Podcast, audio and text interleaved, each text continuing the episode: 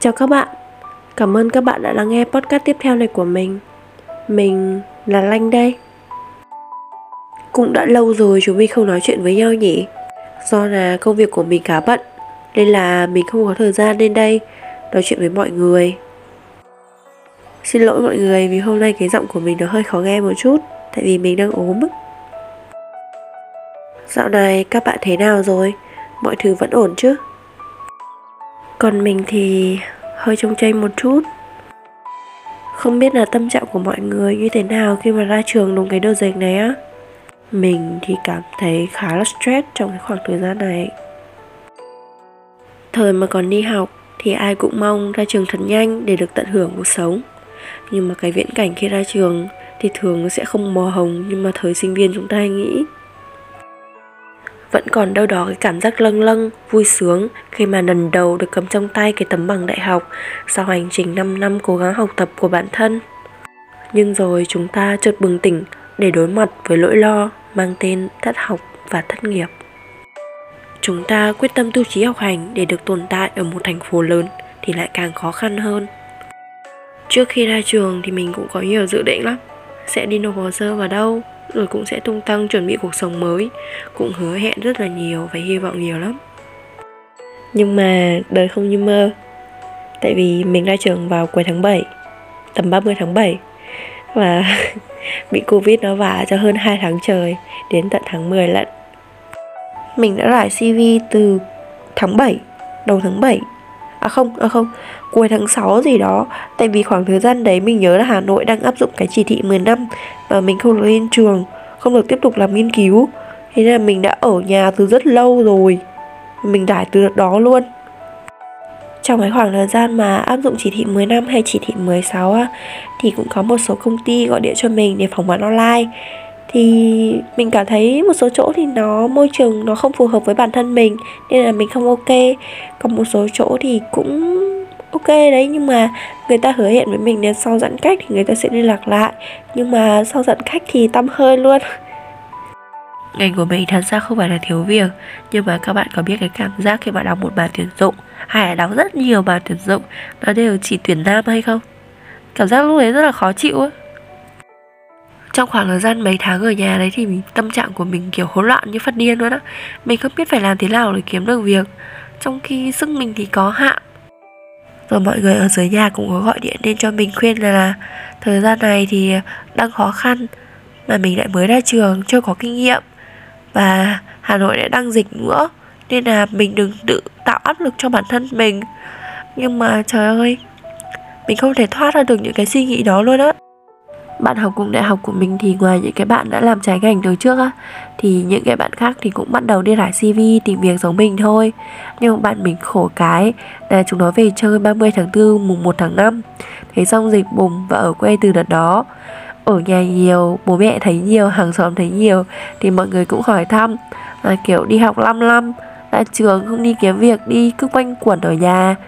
Thì mình cảm giác bạn mình nó còn áp lực hơn rất nhiều rồi mấy đứa cũng nhắn tin cho nhau, hỏi thăm nhau, sau đó động viên nhau là cùng nhau cố gắng, đừng có nản rồi cũng sẽ kiếm được việc. Nhưng mà tâm trạng của đứa nào thì đứa đấy biết luôn á. Mặc dù thì cũng đồng cảm với nhau, nhưng mà áp lực như nhau. Mới ngày nào còn trốn học, trốn tiết, đi muộn, thậm chí là trốn cả thi, để học lại thi lại. Rồi tự nhiên không đi học cũng chẳng đi làm. Thời gian thì nhiều mà chẳng biết làm gì hết thật sự lúc đấy cảm thấy mình vô dụng kiểu gì ấy. Cái áp lực học hành nó khác hẳn so với cái áp lực công việc. Thế rồi vào một ngày đẹp trời đầu tháng 10 Mình kiếm được một công việc, Nhưng mà nó trái ngành á. Ở cái khoảng thời gian đấy thì mình nghĩ là do mình cũng chưa kiếm được việc khác, Nên là mình cứ đi làm thử ở đây xem sao. Biết đâu nó lại phù hợp nhưng mà khi nằm ở đó thì cho mình cái cảm giác môi trường làm việc nó không hề phù hợp với bản thân mình. Mặc dù mình đã cố gắng đi làm, công ty cách nhà mình mới là 16 km á. Và cái thời tiết này thì rất là lạnh. Đi thì rất là ngại, nhưng mà mình vẫn cố gắng để đi thôi. Nhưng mà môi trường làm việc ở đó không giúp mình có cái năng lượng để có thể hoàn thành công việc. Mình cảm giác ngày qua ngày cứ trôi qua như thế, cảm giác nhàn chán và không có kế hoạch, định hướng cụ thể có những hôm ở Hà Nội, nhìn bạn bè tung tăng đi du lịch, rồi bận rộn đi làm, thì mình cảm thấy thật sự tủi thân. Rồi lại tự hỏi bản thân tại sao đến giờ mình vẫn chưa có công việc ổn định. Bạn bè thì bận, không thể tâm sự, còn bản thân mình lại cứ suy nghĩ quanh quẩn như thế thì lại không tốt cho sức khỏe. Thế rồi mình rất muốn đi ra khỏi hà nội, đi đâu đó cho khuây khỏa. Nhưng rồi cứ dự định đi thì lại bùng dịch sau rồi thì mình tự tìm cách để giảm cái áp lực của bản thân xuống.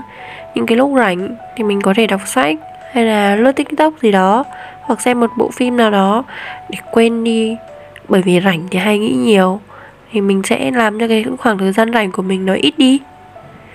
Dĩ nhiên là mình vẫn đang cố gắng để kiếm được một công việc thật sự phù hợp với bản thân mình. Đây có lẽ là cú vả đầu tiên của cuộc hành trình trở thành người lớn và cũng có rất là nhiều người đã trải qua cái khoảng thời gian này. Tại sao mọi người vượt qua được mà mình lại không? Cho nên dù khó khăn như thế nào thì mình cũng sẽ cố gắng để vượt qua. Có rất là nhiều người cũng giống mình, cái cảm giác hụt hẫng với những quyết định cho tương lai. Bờ vơ không biết bến bờ nào thích hợp để mình dừng chân. Nhưng mà điều đó không có nghĩa là không thể vượt qua.